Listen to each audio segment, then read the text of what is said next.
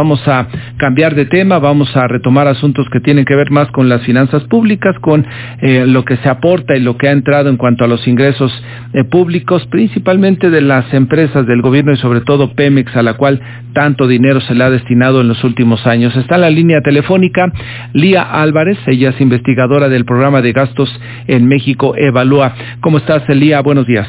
Hola, buenos días, Martín. Eh, ¿Cuáles son los últimos datos que tienen ustedes en materia de finanzas públicas, sobre todo las aportaciones y cómo se ha comportado Pemex en este sentido, Lía? Pues mira, es muy interesante destacar que de enero a mayo de 2021 los ingresos petroleros crecieron 86.6%, pero este es un dato que hay que tomar con cautela. Primero que nada, es el más alto observado desde 2000 en periodos similares, pero en términos de crecimiento, no en términos de monto. Recordemos que los ingresos más altos se reportaron en el gobierno de Calderón. Ahora, este crecimiento pues fue impulsado no por la producción de petróleo, porque es de las más bajas, pero sí por un incremento del precio respecto al año pasado, ya que recordemos que el año pasado, en, el, en promedio, el precio del petróleo estaba en niveles de 32 dólares por barril. Por algunos momentos hasta llegó a, a, costar menos dos dólares o tres dólares, ¿no? ¿Te acuerdas? Sí, exactamente. Entonces, en este periodo promedia 58 dólares y eso fue uno de los detonantes. Sin embargo, como tú bien dices, pues el gobierno federal ha estado dando aportaciones patrimoniales a, patrimoniales a Pemex que cada vez son mayores y en el primer trimestre de 2021 eh, fueron de 63.1 miles de millones de pesos y se utilizan para la reducción de su carga fiscal pese a que se registran como ingresos petroleros. Sin estas aportaciones, pues se hubieran únicamente hubieran crecido 52%. Eh, también algo que hay que destacar es que los ingresos petroleros solamente representan el 15% de los ingresos totales del sector público, cuando antes eran la cuarta parte. Eh, eh, hay que destacar también el tema de, eh, bien lo decías tú, el asunto a los precios del petróleo que ha favorecido esta mayor generación de recursos por parte de Pemex.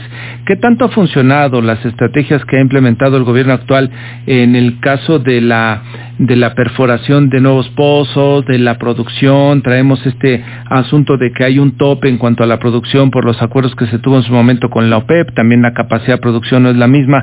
¿Ahí, cómo va el tema?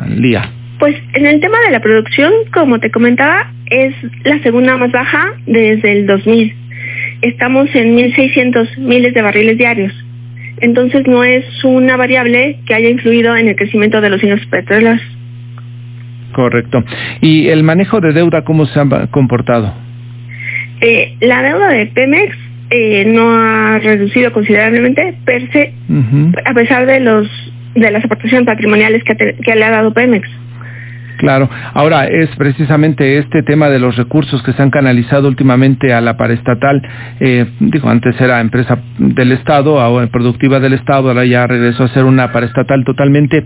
Eh, ¿Esto ha distraído que el gobierno federal invierta en otros sectores, en otras áreas de, la producción nacional, eh, Lía? Sí, bueno, totalmente. Ha sido uno de los detonantes. Hemos observado en este mismo periodo subejercicios en el tema de gasto, reducción en la inversión considerablemente y recordemos que la prioridad de este gobierno han sido sus tres proyectos principales, que son el aeropuerto, la refinería y el tren Maya.